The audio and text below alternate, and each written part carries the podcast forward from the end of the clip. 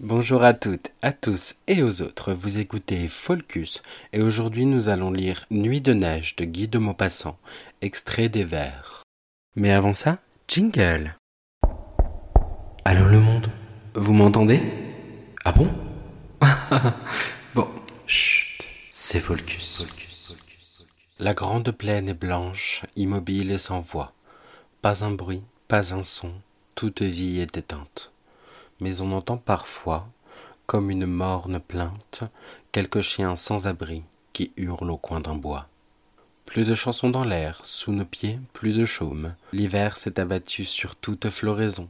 Des arbres dépouillés dressent à l'horizon leurs squelettes blanchis ainsi que des fantômes. La lune est large et pâle et semble se hâter. On dirait qu'elle a froid dans le grand ciel austère. De son morne regard, elle parcourt la terre, en voyant tout désert, s'empresse à nous quitter. Et froid tombent sur nous les rayons qu'elle darde, fantastique lueur qu'elle s'en va semant, et la neige s'éclaire au loin, sinistrement, aux étranges reflets de la clarté blafarde.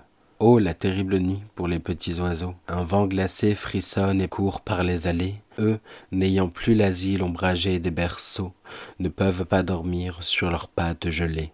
Dans les grands arbres nus que couvre le verglas, ils sont là, tout tremblants, sans rien qui les protège. De leur œil inquiet, ils regardent la neige, attendant jusqu'au jour la nuit qui ne vient pas. Chut, c'est Volcus.